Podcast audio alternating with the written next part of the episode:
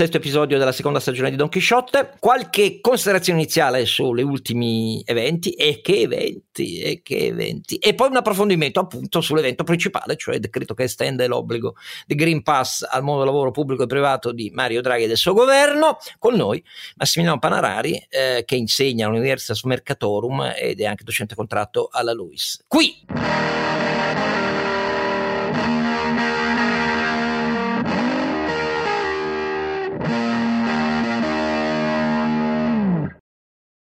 E, e, la voce di Don Chisciotte, Oscar Giannino Papero, uh, la riconoscete, e con lui i due suoi fari di intelligenza, equilibrio, responsabilità, tutto quello che nella mia vita fallita non sono stato. e, e, naturalmente, primo, primo, primo, primo, per ordine di grandezza, cioè di importanza, il nostro uh, Sancho, Ah, pensavo che fosse per ordine di grassezza più che grandezza. No, ma no, ma neanche per idea di grandezza. per ordine di peso.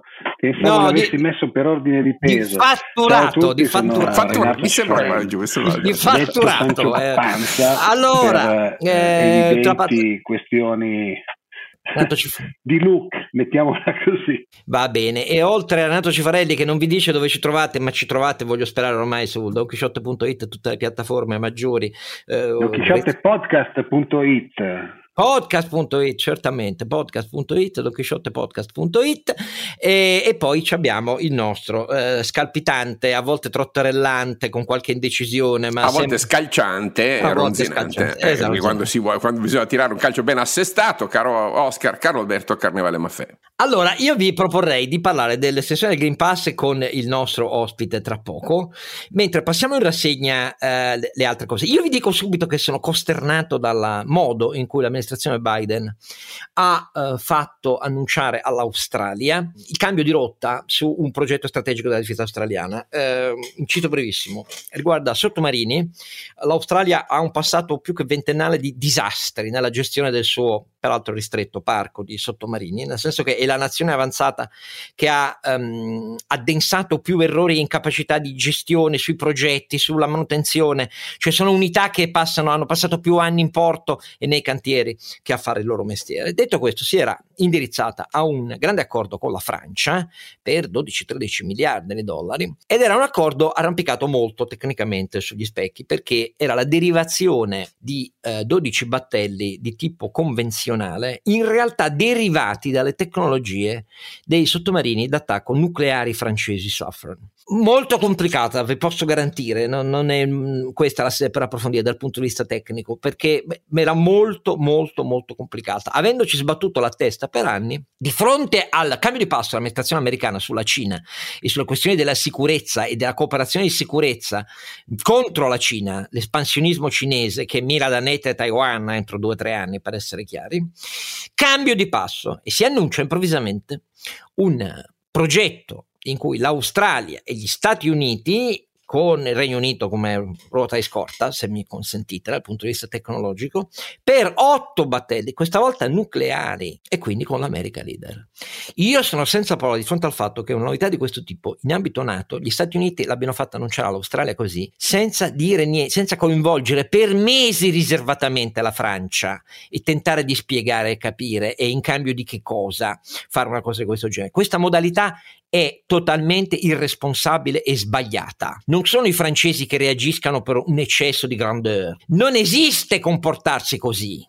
Non esiste di fronte a progetti di questo tipo. Io sono letteralmente senza parole perché la, la Nato la stanno prendendo a calci con Biden dall'Afghanistan a, a, questa vicenda più o meno come Trump. In questo io mi ritrovo nelle parole dei francesi. Come Trump la differenza è che non usano i tweet e non va bene per niente, visto che la svolta doveva essere quella multilaterale della cooperazione. Non va bene per niente. Invece, caro Alberto, tu che commenti? Beh, direi che se ne è accorto il nostro Presidente del Consiglio che eh, insieme al Presidente della Repubblica dice eh, è anche questo questa un'occasione per riflettere seriamente su eh, un nuovo patto europeo sul fronte della difesa. D- direi che dopo che UK eh, si aggrega a tutto questo, gli Stati Uniti cioè, ce lo dicono in, in, tutte le maniere, tu ti stupisci, io mi stupisco che tu ti stupisca. Eh, sono a me i francesi che, che non ci credevano ancora, adesso l'hanno preso in faccia. Io, fammi dire, la vedo come una buona notizia, perché almeno ci svegliamo eh, che il, il, mm, dire, l'area calda del mondo sia spostata sull'Indo-Pacifico, direi che ormai da vent'anni dovremmo rendercene conto, invece abbiamo ancora questo eurocentrismo francamente fu- fuori da ogni logica storica, eh, che adesso l'Europa debba capire cosa vuole fare con la Cina in quell'area lì e cosa vuole fare dal punto di vista tecnologico e militare mi sembra ormai eh, ineludibile. Quindi benvengano gli scandali perché magari fanno svegliare qualcuno. Volevo soltanto fare un piccolo riferimento nazionale, anzi internazionale, perché c'è in corso un, un, bello scontro dal mio punto di vista, bello si va per dire, nel capitalismo italiano su una delle più grandi aziende che abbiamo, una delle più Aia. prestigiose, eh, che si chiama Assicurazioni Generali, che il signore Aia. la conservi e la e la protegga per, gli, per altri eh, secoli a venire, eh, sul, quale, sul, quale, c'è l'establishment milanese, diciamo, di Mediobanca, oh. eh, che l'ha sempre gestita se, dal mio punto di vista in, in maniera rispettabilissima e con, e con buoni risultati. E poi c'è questa forma come dire, di liderismo incarnata da Leonardo Del Vecchio, eh, che ha rimorchio anche Francesco eh, Gaetano Caltagirone, al quale si è unita in questi giorni anche no, a, rimor- a, rimorchio, per favore, cambia l'espressione perché sennò veniamo silurati da. D- diciamo che, a, che, affiancato. Che, che ha nell'attivismo di Caltagirone da anni un pilastro coessenziale. Hai ragione, hai ragione, sì, sì. Beh, diciamo, io, è un, a rimorchio, se vuoi, di reputation no? eh, internazionale internazionale, che rimette in discussione un piano industriale di, eh, di, di generali. Eh, non si capisce bene come, diciamo così, perché non, lo, non, ha, non ha, rivelato ah, che intenzione. Ah, ah, ecco, ecco. Eh, diciamolo perché, ah, però, ah. diciamo, diciamo, che vogliono fare la rivoluzione generale, ma non dicono quale, però hanno il diritto di chiederlo, caro Oscar. Certo. Hanno il diritto di chiederlo perché Generali è stata gestita molto bene per me, ma potrebbe essere gestita meglio. E il fatto che ci sia dissenso nel capitalismo italiano, con uno scontro in borsa, secondo le regole, su opportunità e crescita di uno dei, fonda- dei pilastri del, dell'economia italiana ed europea europea, per me è un fatto positivo, caro Oscar. Quindi niente anatemi o niente condanne, processi alle intenzioni. Se Del Vecchio e eh, Caltagirone hanno delle idee buone, le mettano sul tavolo e vedremo cosa dice il mercato. Dire che non hanno il diritto di sfidare Mediobanca per lesa maestà del salotto buono no! mi sembra un modo corretto, caro Oscar. allora, la, la, la maestà di Mediobanca in questi anni ha lasciato fare a Donnet tanto che eh, anche Caltagirone del Vecchio in CDA hanno votato la novità per cui per la prima volta la prossima assemblea, che è la prossima primavera ad aprile del 2022, ehm, il consiglio di amministrazione era uh, entitled to presentare una propria lista, di decidere una propria lista, quindi lasciando molto a Donné ehm, la possibilità di eh, incrociare il consenso o il dissenso dei soci. L'hanno votata anche loro. Hanno cambiato idea, nel senso che l'hanno votata, ma hanno detto no, noi ne vogliamo una con il nostro imprinting. Benissimo, perché poi, in, ne, uh, siccome è una uh, public company da questo punto di vista, quello che conta è il voto dei fondi in assemblea, non c'è dubbio. Molto bene. Io rimango da molto tempo, visto che l'ascesa nel capitale generale Mediobanca di Caltagirone e del Vecchio data oramai da anni, di capire qual è il piano industriale diverso. Eh. Perché senza di questo mi dispiace. È una, è una, domanda su quale ci ritroviamo. senza di questo è lotta di potere, molto italiana. E non c'entra niente l'argine all'italianità da difendere che ho visto sul sole riapparire no, quella, quella... come uno dei più consunti vieti eh, luoghi comuni di queste robe qui. Non c'entra niente perché non mi pare che Donnet di nascita francese e passaporto abbia fatto gli interventi interessi di altri che di generali, assicurando una redditività addirittura maggiore di chi è andato meglio delle altre certo, certo, certo, oh. sì, sì. Ah, allora, in attesa di questo piano industriale che ci sveli i contorni veri di quella che poi sarà una battaglia per i voti e proxies, va benissimo, allora va bene. Altrimenti la mia sensazione di una lotta di potere italiana per fare di generali la seconda banca intesa di sistema, ecco, quello per me non è un bene per l'Italia, lo dico da sempre, lo dico anche oggi. Invece, Sancio, Ah, io invece, eh, visto che ultimamente a Voghera è di moda eh, far vedere le chat, mi piacerebbe rendere pubbliche le vostre chat su generali, però questo naturalmente non no, posso fare. Di no, caro. Non, non, sono un assessore segato come succede a Voghera. No, io invece, eh, siccome come sapete mi occupo di agricoltura, eh, volevo parlare degli effetti collaterali del, ga- del caro energia di cui abbiamo parlato negli ultime, nelle ultime puntate abbastanza approfonditamente e adesso salta fuori che stanno spegnendo gli impianti di fertilizzanti per il caro gas e quindi ci sarà una bassa produzione di fertilizzanti in Italia e la bassa produzione di fertilizzanti non vuol dire altro che una bassa produzione poi eh, di risorse agricole il che vuol dire una bassa di produzione di cose di cui ci dovremmo cibare. Quindi poi quando noi parliamo sempre della complessità, cioè ormai nel mondo attuale con i social network e tutte queste cose qua si tende molto a semplificare, no? Mentre noi invece parliamo sempre di quanto sia complesso il mondo e di quanto le cose eh, siano legate. Questa è una di quelle classiche cose, cioè il caro gas porta a pochi fertilizzanti e porterà anche a molte altre cose. Eh, poi anch'io mi sto divertendo abbastanza su un po' di battaglie che ci sono. La battaglia che mi sembra che continuo a ogni puntata a dirlo, ma perché secondo me è quella da tenere d'occhio, è quella del governo cinese verso le aziende. Quest'anno, tra, eh, cioè questa settimana, tra l'altro, è saltato fuori che una delle più grosse aziende eh, immobiliari cinesi è, in una situazione, è in una situazione di predissesto non dimentichiamoci che dall'immobiliare è partita la crisi del 2008, vedremo cosa fa il governo cinese per cercare di arginare questa situazione. Beh, diciamo... Anche perché sembrano, sembrano, intenzionati, scusa Oscar, sembrano intenzionati a, a non applicare il too big to fail, quindi vediamo.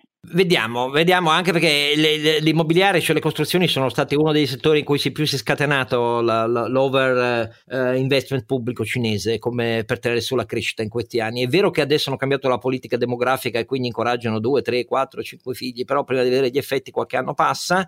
Lì stiamo parlando, stimando per uh, difetto, di più di 300 billion di attivi marci e sul resto degli altri che è molto maggiore degli attivi di quel gruppo Evergrande stiamo parlando. Vedremo, vedremo perché effettivamente è uno di quei casi in cui i campani d'allarme sulla sostenibilità di quel modello che stupiva il mondo per l'ennesima volta ritualmente viene riacceso. E, a, a, occhio direi che le autorità cinesi hanno tutte le possibilità, visto che lì è tutto pubblico, il sistema del credito eccetera eccetera, di non far esplodere la faccenda, però è vero che il cambio di mano verso i grandi gruppi è così energico che eh, gli esempi li stanno dando, è come se pensate a Jack Ma la fine che ha fatto e la fine che fa il suo gruppo, con eh, varie giustificazioni, ma di cui la cosa fondamentale e al di là di ciò che entusiasma i nostri nomi tutelari del, della tutela digitale dei dati allo Stato, perché in Italia tutti quanti battono le mani, caro Carlo Alberto, a questa nuova politica cinese, ma il problema sono i miliardi che vengono imposti a tutti i grandi gruppi dal governo in nome degli progetti di interesse pubblico. Eh, altra roba che scalda il cuore dei nostri picchetti eh, che abbondano nel nostro paese e che però sono un cambio di marcia assoluto perché vuol dire economia pianificata dal partito, punto. Alberto, tu che dici su questo? Ah, dico che il, um, il governo cinese eh, sta, giocando, sta giocando col fuoco perché eh, in questo momento non ha più eh, la simpatia del, um, del, mercato, non ce l'ha più. Io ricordo il, l'intervento di George Soros di un mesetto fa eh. che chiedeva, chiedeva a, all'America, e a questo punto i segnali vanno in quella direzione, caro Oscar, no? di, di, fare di fatto eh, un, una barriera finanziaria. Sì, un siccome, e siccome sono assolutamente convinto che, come nel caso del comunismo, gli, le, i regimi autoritari cadano sulla finanza, anche in questo caso le, le crepe che vedo su eh, una finanza shadow e sul fatto che il sistema bancario cinese e in particolare la bolla immobiliare infrastrutturale della Cina si reggeva su una come dire, una continuità della crescita che dal mio punto di vista non poteva reggere. Ecco, io, io penso che, diciamo, laddove eh, la, la, discussione oggi sembra, te- sembra concentrata in termini ideologici, io penso che alla fine continui i fattori strutturali, e cioè una Cina che non mette in ordine le sue finanze è una Cina che è un drago di carta. Allora, eh, fatta questa previsione, eh, sono previsioni pluriennali, però i segnali, insomma, i segnali interessanti ci sono, interessanti non perché io sia qui ad auspicarlo, però eh, sono segnali profondi, è inutile dire di no, e in questo mondo dove i noli sono decuplicati per uh, DAE per la Cina e quindi è diventata una partita per il commercio mondiale molto complicata, uh, intanto che, adesso... che alla fine pagano anche loro perché poi la storia del, della carbon tax non ti credere, vedi che l'Unione Europea sta dicendo bene, adesso vi mettiamo eh, le tariffe su, sul carbon credit e perché andiamo in quella direzione lì, ovviamente. La, la, la, novità è che la Cina sta mettendo dazi all'esportazione, cioè sta dicendo a tutti i protagonisti del mercato cinese basta modello export led, riaccentriamoci tutti sul mercato interno e non solo Appunto, in catene sì. di fornitura, cosa che si vedeva già dal 2020. È una novità pazzesca perché devo dire tra l'altro i rischi sono chiudono, molto forti. Eh, cioè, appunto, appunto, eh. I rischi sono molto forti perché quando c'hai una finanza ombra che conta una percentuale così estesa del PIL, riaccentrarsi potenzia rischi, questo è, perché è ovvio che è così. Allora, vedremo. Intanto per l'approfondimento sul Green Pass e tutto quello che vuol dire nella dinamica di Draghi e nell'impatto di Draghi sulla società, la politica e i sindacati italiani, resta con noi, caro ascoltatore, inchiodato lì e col professor Massimo Panarari e vedrai che anche noi la pensiamo un po' diversamente, ma non ti preoccupare, ci sarà sempre il modo eh, per chi è minoritario di far pesare la propria minoranza. Ed eccoci al tema di questo approfondimento. Nel senso e che, che tema? Che tema? Ma come ti permetti? Ma cioè, che, veramente siamo all'anarchia. Un paese che Draghi sta facendo tanto per tentare di ricondurre a un ordine, arriva all'obito dell'anarchia. Ma chi, ma chi credi di essere? Un ordine, parla... ordine e disciplina. Vuoi fare quello un... che vogliono alcuni. Vuoi fare il parlamentare senza Green Pass? Vuoi fare? Allora, il tema dell'approfondimento che toccheremo con un ospite che più volte chiamiamo perché ci piace il suo modo di ragionare, pacato, moderato, ma siccome è, ha una pluricompetenza, perché lui nasce come sociologo, poi sociologo della comunicazione, comunicazione sia di impresa che pubblica, insegna la Luis, e quindi è diventato uno di quelle professionalità che incrocia dati tendenze, comportamenti, con un po' di storia e tenta di capire il caos dei processi decisionali, giuridici, di come vengono percepiti nel nostro paese. Il professor Massimiliano Panarari, che ringraziamo molto di essere con noi. Buongiorno e grazie a voi per l'invito, come sempre. Allora, la domanda, cari compari eh, Sancio Ronzinante e eh, dilettissimo ospite professor Panarare, è una domanda volutamente provocatoria, che io alzo come una palla perché ci sono una molteplicità di aspetti incredibili, ma Mario Draghi con questa metodica gradualità con cui negli ultimi mesi arriva al provvedimento pochi giorni fa, al decreto. Sì, l'attuazione inizia il 15 ottobre per dare ancora tempo, ma insomma, l'estensione del Green Pass a tutto il lavoro pubblico e a tutto il lavoro privato.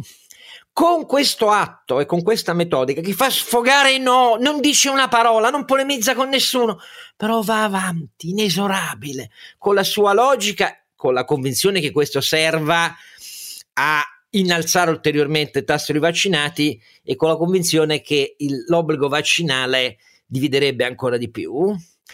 Però va avanti e fonda un comportamento politico abbastanza anomalo nel nostro paese. La domanda è: ma si pongono le basi per il nuovo partito antipopulista italiano, frutto di convergenze, di obblighi, di necessità, di impossibilità di fare altrimenti, perché Salvini si capisce che nell'impossibilità vuole e non vuole, dice e non dice, fa no e poi dice sì, non dice sì e vorrebbe dire no e così via. Landini, un pezzo di sindacato, la stessa cosa. Ecco, partiamo da questa domanda, provocatoria, ma però rispetto al continuum politico italiano con una qualche sapida um, tocco di non è vero che è sempre uguale la politica del nostro paese. Che dice il professor Panarari? È una super domanda domanda, è una domandona eh, provocatoria ma eh, molto ben posta. Io mh, mm, proverei a rispondere così. Sicuramente quello che sta avvenendo è uno strappo profondo rispetto alla spinta populista che aveva caratterizzato soprattutto nella fase pre-pandemica la, eh, il contesto del quadro politico e che in questo momento assume anche le forme dell'antivaccinismo e della, eh, del flirt o dell'assecondamento delle tendenze Novax. Il nodo però è veramente se ci sia un partito oppure no. A me sembra di no, nel senso che l'idea di Draghi è sostanzialmente quella di proporsi come il tutto governante, all'insegna di, una, uh, di uno stile appunto di governo che lo caratterizza, che è quello del pragmatismo. Eh, procede, discute naturalmente, eh, fa anche per certi versi sfogare, arrabbiare, eh, incrociare le lame ai partiti e questo peraltro è il loro compito e poi prende una decisione finale. La grande novità rispetto a quanto, eh, a quanto abbiamo visto prima, quello a cui erano abituati i cittadini elettori italiani, è il fatto che queste discussioni al momento non paralizzano, ma eh, comunque sono costrette, diciamo così, sono forzate o comunque sono indirizzate naturalmente ad assecondare poi la produzione di una decisione. Questo è l'elemento molto importante, naturalmente anche l'elemento che inquieta qualcuno, eh, che eh, stimola un dibattito all'interno dei media, all'interno della società civile, ma è l'unico momento e l'unica possibilità in una fase emergenziale come questa per procedere ed andare avanti. Quello che invece mi sembra non ci sia, e questo però rimanda alla grande sfera della politica, quella che è risultata ancora più debole attraverso la, il tunnel pandemico e che oggi mostra appunto tutti i suoi limiti, il problema è la politica, nel senso che questa visione, eh, questo modo di fare politica, questa eh, idea anche del servizio pubblico, servizio pubblico inteso come servizio della nazione, in questo caso il servizio delle istituzioni, avrebbe bisogno di coagularsi e di sedimentarsi in corpi intermedi, in eh, formule politiche, in una modalità di stare all'interno del campo politico agendo che non può ovviamente essere quella del Presidente del Consiglio. E qui il tema del partito antipopulista c'è tutto e rimanda per l'appunto a un altro tipo di discussione che sarebbe bene fare. Che sarebbe bene fare? Che ne pensa il nostro Ronzinante? Che non c'è in realtà un'energia dal basso in, in, tal senso. Mi spiace, ma io penso semplicemente che la stagione di Draghi sia l'espressione di vincoli. Eh, un vincolo sanitario un vincolo economico, politico, istituzionale esterno. Quindi sono due vincoli esterni, quello biologico e quello eh, finanziario, istituzionale. Quindi mh, non, non, non, non, leggo nella, nella società civile italiana, caro Massimiliano, la nascita endogena di una richiesta di pragmatismo. Eh, gli italiani quando la vedono la riconoscono, ma non, non la chiedono autonomamente, salvo sacche, se vuoi, di, eh, di, di, pragmatismo. Penso al Veneto, penso al Veneto, proprio come paradosso, no? un Veneto leghista che però sceglie uno Zaia eh, con tutti i suoi limiti di, di, di, diciamo predraghiano se posso dire no? cioè l'espressione più chiara di, di una, un pragmatismo eh, che vince è quella. Onestamente sì l'Emilia ce l'ha da 70 anni questa tradizione però non possiamo parlare come dire di, di, una, di un paragone analogo. Perché parlo di vincolo esterno?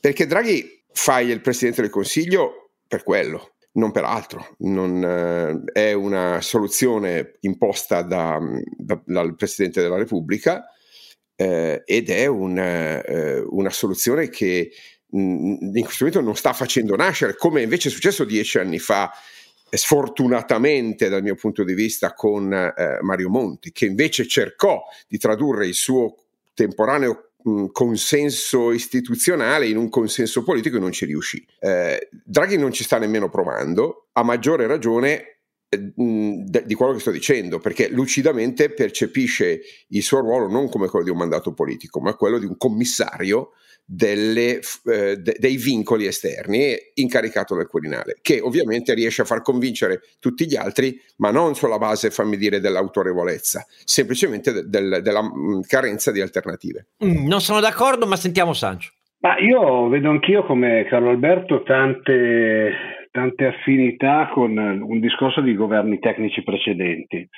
con la differenza che secondo me Draghi ha probabilmente come obiettivo quello di diventare Presidente della Repubblica, quindi eh, ha un suo futuro politico non in, non in, politica, diciamo così, visto che da noi Presidente della Repubblica è una situazione in cui vai a fare l'arbitro e non eh, il giocatore e quindi probabilmente lui sta facendo vedere che è capace di fare le cose, che è capace di tenere buoni partiti che è capace di tutte queste cose qua pensando alla Presidenza della Repubblica. Magari io mi sbaglio, sicuramente quello che vedo è che finalmente abbiamo un governo che è capace di muoversi anche all'estero, cosa che negli ultimi anni secondo me ci è mancata un po'.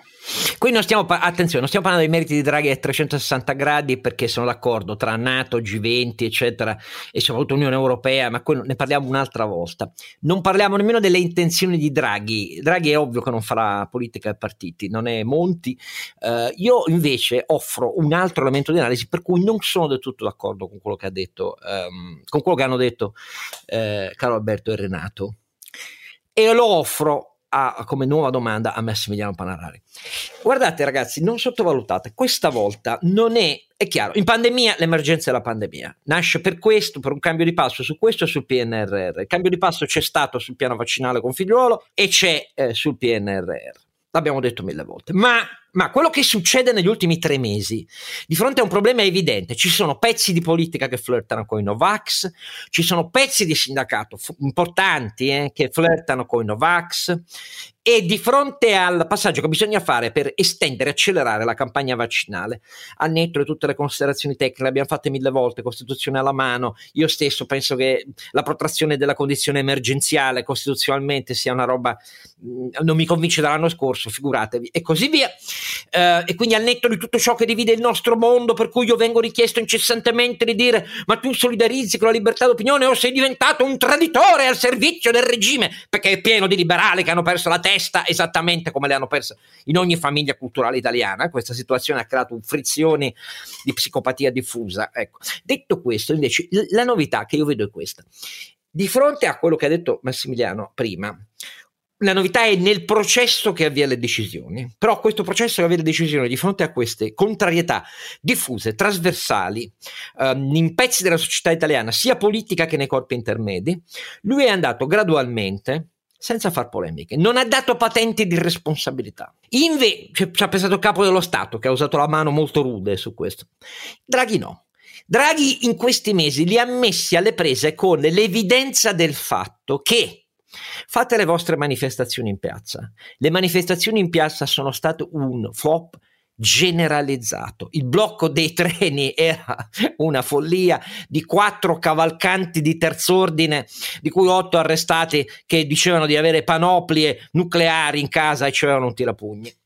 Nel sindacato, quello che è emerso all'interno della CGL Cisle Willy sono pezzi importanti che hanno detto guardate che non possiamo fottercene della tutela dei lavoratori che a maggioranza sono già vaccinati. Quindi il problema esiste, questa linea non ci porta da nessuna parte. Draghi non ha detto mai niente, ha fatto sedimentare queste cose che dal basso, Carlo Alberto, si sono manifestate. Si sono manifestate dal basso. Non è che è nato il partito, ma i partiti del no hanno dovuto, la Lega, quello che succede nella Lega che tu hai evocato, è la manifestazione di questa roba qua. Chi vuole governare di fronte a emergenze non può avere i pazzi al, al governo e in Parlamento. Questa roba qui ha assunto la nuova base di consenso per cui alla fine si è arrivati passi in passetto al decreto che estende l'obbligo. E non tocca l'obbligo di vaccinazione, consente un'altra finestra ai Barbero di turno, a Landini che dice ancora una volta no e così via, ma di fatto, di fatto ha sgretolato senza dire una parola quello che i media invece interpretavano come un paese solidissimamente in mano a obiezioni perché c'era un regime nazista che avanzava, la tecnocrazia famigerata, eccetera, eccetera. Perché i media sono in prima fila eh, in questo atteggiamento di follia abbastanza diffusa. Sì, cari amici liberali che dite sei diventato improvvisamente e inesplicabilmente solo perché c'è Draghi, eh, uno insensibile agli aspetti della libertà No, neanche per idea. No, ve l'abbiamo già spiegato questo, il motivo della, di come si contempera l'una cosa e l'altra. E che è un motivo che non fa dimenticare tutte le incertezze normative del governo quest'estate, la Morgese che annuncia e smentisce, Bianchi che annuncia e smentisce, tutto quello che volete. Ma questa roba qui, lui è riuscito a farla senza attacchi ma in maniera tale che quelli si devono arrendere da soli, perché l'evidenza è che di fronte a problemi seri la stragrande maggioranza, non solo degli italiani, ma di quelli di ogni partito dice non si possono fare follie. Forse mi sbaglio, Panarari che dice? Io credo che ci sia effettivamente una novità, eh, come dicevi, eh, una novità rilevante, nel senso che non c'è dubbio che eh, la stagione di Mario Draghi appartiene anche per certi versi alla, eh, ad un fenomeno che ritorna in questo paese tra vincolo esterno, eh, riformismo diciamo così top down dall'alto, ma la differenza è appunto questa, cioè che eh, mentre questa linea di governo continua, prosegue e non si ferma, cosa che invece è stata molto più più problematica, molto più difficile, fluttuante in altri casi. All'interno della popolazione italiana c'è una parte di italiani che si predispone in termini molto consensuali di appoggio, non ha forme organizzate eh, e appoggia eh, singoli provvedimenti, singole decisioni. Questa eh, ampia vaccinazione eh, che gli italiani hanno accettato è il segnale anche, oltre che naturalmente di eh, una serie di strumenti come il Green Pass, anche della convinzione che per far ripartire il paese, per evitare i lockdown, eh, per non fermarci nuovamente, questa sia l'unica strada sanitaria e razionale possibile. Il nodo no, è il partito... No, no, no, te, te, scusami, su questo torniamo, non è l'unica strada razionale possibile, è una strada diciamo subottimale, pragmatica, un po' ruffiana, ma che sia la strada razionale, scusami, lo devo contestare davanti ai nostri ascoltatori, sapete che, eh, come dire, che, che qui dentro abbiamo discusso più volte di, di tante altre alternative e quella dell'obbligo vaccinale è quella costituzionalmente più robusta, eh, mentre questa del Green Pass che voi definite come atto di pragmatismo, io considero invece una sconfitta della razionalità, perché ovviamente infligge all'economia italiana, alla società, doveri di controllo che spettano allo Stato, fa- fallimentare nella gestione di tutta questa pandemia. Ovviamente, come dire, la colpa è del governo precedente, non di quello attuale. Però, scusami, e poi ti restituisco la parola, non vorrei che passi l'idea che il Green Pass è una soluzione razionale. Non lo è assolutamente, è una soluzione che dimostra che il governo non è in grado di prendere la decisione corretta e fondamentale, che è quella che tutti gli altri governi in 70 anni hanno preso, e cioè agire secondo scienza e coscienza. Qui stiamo di nuovo celebrando un Draghi che dal mio punto di vista sei mesi dopo non ha fatto nessuna riforma, nessuna, e, e torno a Monti che invece in poche settimane ha fatto riforme importanti, magari sbagliando, ma con un coraggio e una lucidità secondo me encomiabili. Qua non abbiamo nessuna riforma, nessuna, la riforma della giustizia è appesa eh, a, a, metà del voto del Parlamento, non c'è quella delle, delle, delle, eh, della concorrenza, non c'è quella della pubblica amministrazione, non, non, c'è niente ancora. E quindi questo pragmatismo, scusate, a parte, a parte prendere una decisione come, quasi scontata, cioè accelerare la campagna vaccinale con l'Agit, mi, mi sembra che stiamo celebrando un Draghi che sta facendo il minimo indispensabile, ragazzi, francamente non vi seguo. Dunque, Carlo Alberto, io facevo riferimento con, la, con, il termine razionalità, con la patente di razionalità, al fatto che gli italiani scelgano di vaccinarsi, quindi era un campo molto, sì, prepoli- no, molto eh, prepolitico. Cioè, siamo, e, siamo, vaccinati come, più o meno come il resto d'Europa, meno degli spagnoli, un po' più degli americani, ma non mi sembra che sia come dire, un atto par- part- che meriti particolare segnalazione. Massimiliano, di cosa stiamo parlando? Cioè, eh, eh, stiamo parlando di fare una roba che abbiamo sempre fatto per tutta la vita e improvvisamente è diventato un dibattito eh, lacerante. Adesso adesso riduciamo le cose dal punto di vista razionale, non è razionale eh, eh, vaccinarsi, è irrazionale non farlo, su via. Eh. Beh, in una popolazione che è percorsa da eh, diciamo, profonde spinte in direzione Novax, in cui sono, eh, c'è un dibattito spesso strampalato che mescola piani diversi, quello sanitario, come dicevate, con quello politico, eh, con un sacco di cattivi maestri, diciamo così, con tutta una serie di dubbi, alcuni dei quali naturalmente sono rispettabili e comprensibili, ma che entrano in un grande calderone su cui la rete poi agisce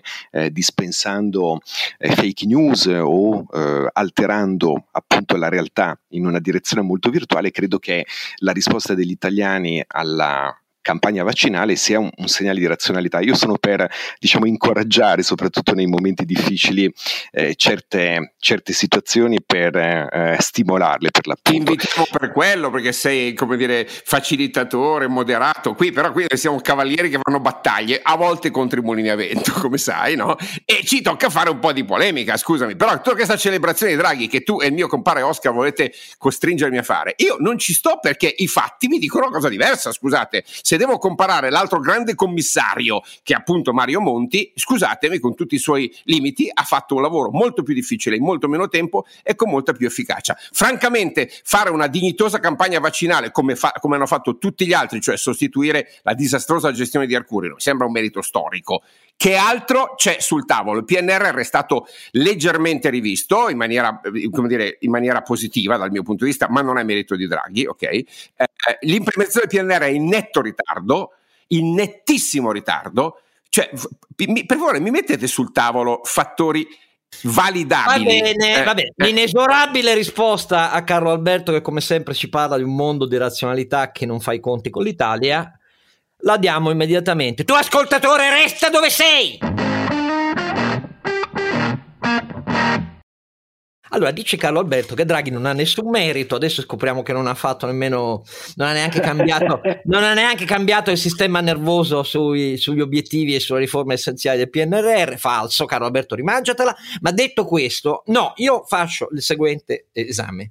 Il candidato delle riforme si è, si è, eh, ha perso colpi, certo, ha perso colpi perché i partiti hanno iniziato a tirare sulla testa, sì, intanto sulla giustizia ha perso un mese, Draghi, ma è riuscito a far cadere l'idea vergognosa, vergognosa e infame, vergognosa e infame l'ha fatta cadere del fine pena mai della buona fede e intanto dimostra con questo sistema molto realista e quindi l'unica razionalità in Italia è quella che tiene conto dell'irrazionalità presente e fa fare passi avanti. ok, allora Tisco, allora siamo ah, d'accordo. Eh, ah, ecco, ah, ecco, perché se no, se tu mi parli del mondo ideale, del mondo no, ideale, io ti parlo della prego, non, non, mi interrompere, non mi interrompere, non mi interrompere, non farei lo sgarbi, per favore. Allora, allora, per favore, eh, nel mondo razionale l'obbligo vaccinale c'era già da mesi e mesi, però non c'è nessun paese. Stai attento su questo, eh, perché guardiamo l'Occidente come sta messo. Guardiamo cosa è successo in Germania. Partiti benissimo. Quest'estate la CDU-CSU paga tra pochi giorni il prezzo che quest'estate è caduta a pezzi la credibilità del, dell'impronta vaccinale federale centrale in Germania. Giu, giusto sbagliato, non è questo il punto, ma questo è quello che è accaduto. Mm, que- quello che è accaduto è che la forza che hanno preso le manifestazioni in Francia sono molto più forti delle nostre ogni sabato perché, perché il, nuova, la nuova ondata dovuta alle varianti ha messo alle corde la sicumera della prima parte della, della, eh, della campagna francese e la risposta non è stata quella di Macron, è, è calata dall'alto, molto più di questa, da un giorno all'altro e ha fatto esplodere la situazione. Vedi le differenze se uno guarda le complesse, complicate realtà irrazionali di un processo decisionale in cui rassegnati, caro Carlo Alberto, non sono le sinapsi che presiedono la corteccia cerebrale a eh, evocare e decidere i processi decisionali, è il sistema limbico, la parte irrazionale. La politica è così, le decisioni di impresa sono così, purtroppo è così. Lo so che vorremmo un mondo diverso, ma quello reale è così. La differenza è che nel mondo occidentale ce n'è uno che non fa polemiche, non fa misure da un giorno all'altro, li fa rosolare sulle contraddizioni, gli fa fare i conti in Italia e poi, paf, fa le misure. Che non siano le migliori, che non sia il first best, che siano problemi di contraddizioni giuridiche. Sono d'accordissimo, ma la novità qua c'è non è una novità dovuta a, ma no, è il classico calcio alla latina all'italiana, perché fino a due settimane prima i media italiani dicevano non c'è alcuna possibilità di alcun obbligo, ma come? Perché Repubblica scrive ancora oggi all'indomani del decreto che i controlli fatti fare alle aziende, chi li devono fare? I carabinieri in 5 milioni di piccole e grandi itali- imprese italiane, car- quei controlli affidati alle aziende alterano il rapporto di forza tra capitale e lavoro, ha scritto Repubblica. Que- que- questa è l'Italia, ragazzi, è inutile che ridete. I direttori di giornali cioè, ragionano così. E la differenza è che Draghi, gesuitico, ma no, molto romano in questo, però è un romano che decide alla fine, non è un romano che rinvia. È l'altra faccia di Andreotti, quella buona, quella buona. Massimiliano Panarari, dove sbaglio io e dove ha ragione Carlo Alberto? No, io Oscar sostanzialmente sono d'accordo con quello che dici, nel senso che l'elemento della novità è un elemento secondo me forte ed evidente, da un lato perché si procede, due perché la composizione politica appunto del governo che sosteneva che sosteneva l'esperienza di Monti è differente da quella del governo che sostiene Draghi. E in questo ci sono soprattutto dei contesti eh, non solo e non tanto di composizione partitica ma di cambio di leadership e per altro verso di cambio di quelli che sono gli umori presenti all'interno della, della società civile del corpo elettorale, di cui ovviamente inevitabilmente si deve tenere conto perché i governi hanno bisogno di una maggioranza politica. Quindi l'obbligo vaccinale è collegato, la mancanza dell'obbligo vaccinale, su cui appunto la discussione è stata molto forte, si potrebbe estendere anche ad altri aspetti, è naturalmente anche collegata alla eh, presenza di certi partiti e soprattutto di partiti che in questo momento stanno vivendo in maniera forte una lacerazione interna. Il caso più evidente è quello della Lega dove eh, diciamo per, per, semplificare molto, l'anima più governista e istituzionale si trova a dover fare i conti con quello che è stato fino ad adesso, ma probabilmente cambierà appunto, e ce lo dicono anche i sondaggi, un serbatoio elettorale molto ampio e molto significativo rappresentato dagli, eh, dagli umori Novax e dagli umori più vicini a questo irrazionalismo molto presente all'interno della storia italiana di cui prima si discuteva. Rimane, secondo me, questo nodo oltre a molti meriti di Draghi, anche se non siamo qui per celebrare Draghi per l'appunto, l'altro nodo che riguarda invece il, la possibile ma molto difficile traduzione politica che non riguarda naturalmente il Presidente del Consiglio, che eh, fa altro, una figura di altro genere, dell'agenda Draghi. E qui credo che ci sia appunto un, un tema di discussione eh, molto importante e molto rilevante, perché in questo momento Draghi è un argine al populismo anche collegato al vincolo esterno, come diceva Carlo Alberto. Il punto però è che non ci può essere un partito antipopulista draghiano. Ci dovrebbe essere, credo, un'articolazione della società civile che può diventare anche un insieme di corpi intermedi, si può eh, tradurre in azioni prepolitiche, poi chissà potrebbe diventare invece un soggetto politico, ma è molto difficile che sia in grado di appropriarsi dell'agenda Draghi, sia in grado di rideclinarla anche in una stagione in cui Draghi prossimamente non sarà più presidente del Consiglio. E questo credo che eh, diciamo, sarebbe positivo e utile anche per portare un'altra ventata di razionalità e di razionalizzazione, in questo caso all'interno del nostro sistema politico e all'interno dell'offerta partitica. Ma questa è la parte molto complessa e molto difficile che richiede una scomposizione ulteriore del quadro partitico e richiede anche da parte della società civile una chiarificazione di obiettivi e di però, finalità. Però Massimiliano, eh, la leadership o diventa organizzazione o se no ha una parabola, lo sai molto bene, lo, dire, fa, fa, parte del, del, delle analisi empiriche. Ora, a me sembra che la leadership di Draghi, che sia chiaro, tutti riconosciamo e tutti benediciamo e speriamo che duri t- tanti anni e che porti questo paese fuori dalle secche. Quindi chiariamo il fatto che qui, giustamente, non stiamo qua a celebrare Draghi, ma certamente neanche a criticarlo, sta facendo un lavoro egregio. Ma, ma se il tema è l'eredità di Draghi si trasforma in organizzazione istituzionale, in una maturazione degli italiani, eh, consentimi, non il dubbio in questo momento, la certezza che non ci sono, al, non ci sono evidenze di nessun genere che sostengono questa ipotesi e sono felice che, se me le mostriate perché sarei felicissimo di darvi ragione. La verità è che non avete nessun elemento per dirmi che questo sta accadendo, se non un decreto di giovedì, tardivo dal mio punto di vista perché le prime decisioni le ha prese Macron, è lui che ha, spe- ha spaccato il, l'Occidente con quella decisione. Draghi sta seguendo una decisione di Macron che invece è un leader con i processi istituzionali, perché questa è la Francia, okay? con tutti i suoi difetti, quella è la Francia. Eh? Noi abbiamo un, un, un presidente paracadutato, straordinario, personalmente straordinario, che sta facendo una sintesi suprema di quello che può fare, ma sotto non sta succedendo assolutamente niente. Su- sì, hai detto bene tu, c'è un consenso puntuale, opportunistico degli italiani su singole iniziative, ma la riconfigurazione delle istituzioni italiane non sta raccogliendo, dopo nove mesi, ne- Draghi non sta producendo una modifica negli assetti istituzionali italiani. Questo è il allora, allora, allora, eh, vado per pillole. Uh, mi faccio domande da solo e mi do una risposta marzulianamente. marzulianamente, siamo allora, più, che, più che cavalieri, siamo marzulli. Eh, caro, caro, caro Lonzinante, vogliamo noi che Draghi faccia un suo partito come Monti? La mia risposta no, no per carità, oh, grazie. Ecco, grazie. Ah, ecco, meno male, meno male. Draghi col cagnolino i miserisce. No, grazie. Monti, Monti non ascoltò molti di noi molto più autorevoli di me che andarono a dire è un errore. E, e, e, allora, prima questione. Seconda questione. Stanno cambiando i partiti o nascono nuovi partiti che si intestano a prescindere da Draghi? No, perché questo nella realtà italiana è impossibile, vista la granulosità resistente del leadership personale di chi guida i partiti, molto resistente. Allora, terza cosa, c'è un processo dal basso, caro Alberto, dal basso nei corpi dei partiti e dei sindacati che presenta il conto a chi li guida, si inizia a esserci ed, evide- ed è evidente ed è pubblico, ed è pubblico, non è un'invenzione dei giornali. Le categorie sindacali che hanno detto alla Confederazione così non va, lo hanno detto in pubblico. Gli imprenditori, tu dici del Triveneto, ma io dico Varese, eccetera, eccetera, che avevano votato in massa per Salvini, dicono in pubblico, scordatelo d'ora in poi, non solo per i vaccini, ma perché non si può avere la linea che hai avuto e così via. Quindi dal basso presentano il conto. Quindi tiro le fila. Voglio io, io, che se ne vada al Quirinale? Io preferirei di no, poi non conto un cazzo e vi spiego perché.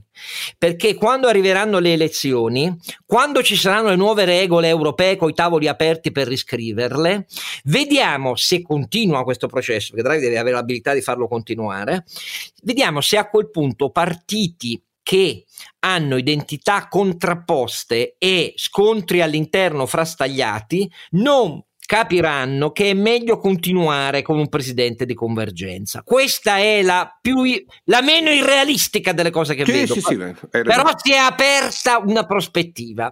Si è aperta una prospettiva. Però, Oscar, eh, scusami, eh, però per, per chiarire, la, l'interpretazione corretta di Draghi non possiamo darla a livello italiano. Secondo me Draghi invece sta facendo cambiare sono, l'Unione Europea. Sono, sono come, d'accordo. E come invece non sta facendo cambiare la Repubblica Italiana, sta facendo cambiare l'Unione Europea. E questa è la più bella notizia da dare. Sono d'accordo e, e, sarà, e, sarà, l'unica ancora di salvezza ah, per i partiti. Che siamo d'accordo. cosa dicano in campagna elettorale, che vogliono l'Europa del debito illimitato, eccetera, eccetera. Hanno tutti, da destra a sinistra, nel loro caos che si vede alle amministrative, la destra si è autoridicolata monopolizzata, poteva stravincere nella maggior parte dei capoluoghi. Ha scelto all'ultimo momento per problemi di interdizione interna candidati ridicoli in alcuni casi, perché è così a Roma, è così a Milano e così via. Quindi la destra che sembrava tonituramente avviata a si facciano le elezioni ha vinto l'Italia, sì, attualmente è ancora avanti, però insomma la sinistra ha una boccata d'ossigeno dalle stupidaggini della destra. Tutto questo alla fine li vedrà, spero, spero, con un unico uomo da destra a sinistra che al tavolo europeo può tutelare il gap terrificanti italiani alle nuove regole e contemporaneamente ma, essere la voce quello che diceva Renato alla fine ah, per la prima ah, volta l'Italia ah, ha qualcuno. No, no, io dico ah, no allora, allora, c'è la novità antipopulista sì, no, non allora, in questo paese non in questo paese. La novità ma, antipopulista è molto e c'è un, un, contributo istituzionale di Draghi c'è ma nella continuità col ruolo di presidente della BCE cioè con un'idea che il perimetro ottimo minimo per la soluzione dei problemi che abbiamo non è quello nazionale.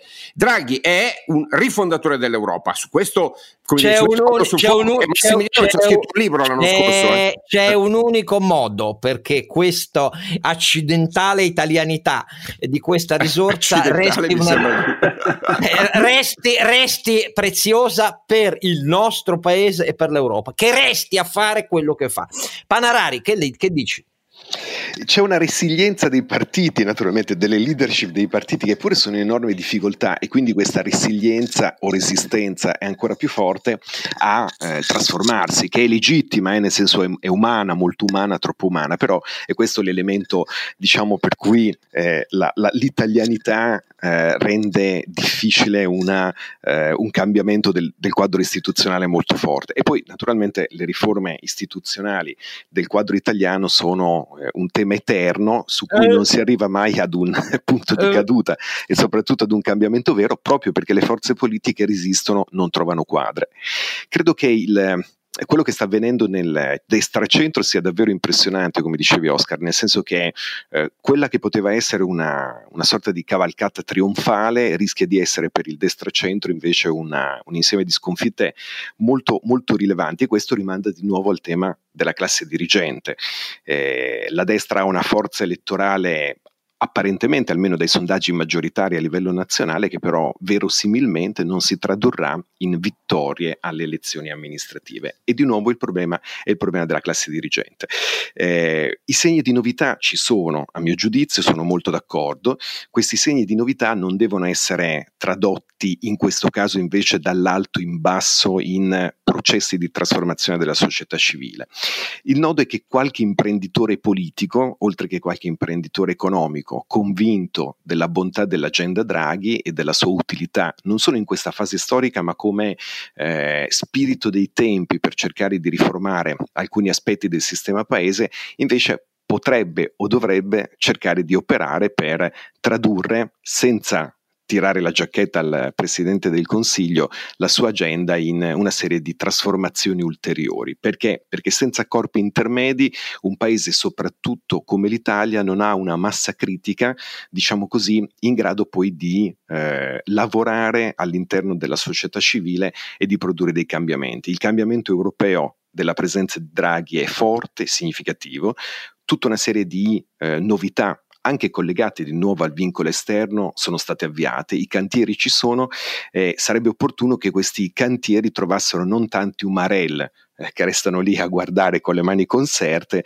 ma anche persone in grado di dare delle indicazioni e di sostenere la linea di trasformazione. Naturalmente questa è la parte assolutamente difficile, però mi viene da dire eh, non troppo tempo fa c'era il governo Conte 2. Eh, chi, avrebbe, eh, chi, avrebbe eh. chi, avrebbe, immaginato, che oh. oggi, con tutte le difficoltà del caso, ci trovassimo in questa soluzione? E il contismo è un elemento un fantasma che si aggira all'interno della politica italiana con grande insistenza, persino molto al di là della sua consistenza e continua a essere eh, diciamo un miraggio al quale, scambiandolo in maniera inadeguata per il marxismo magari, continuano a guardare tante teste a sinistra in maniera a mio giudizio piuttosto strabica.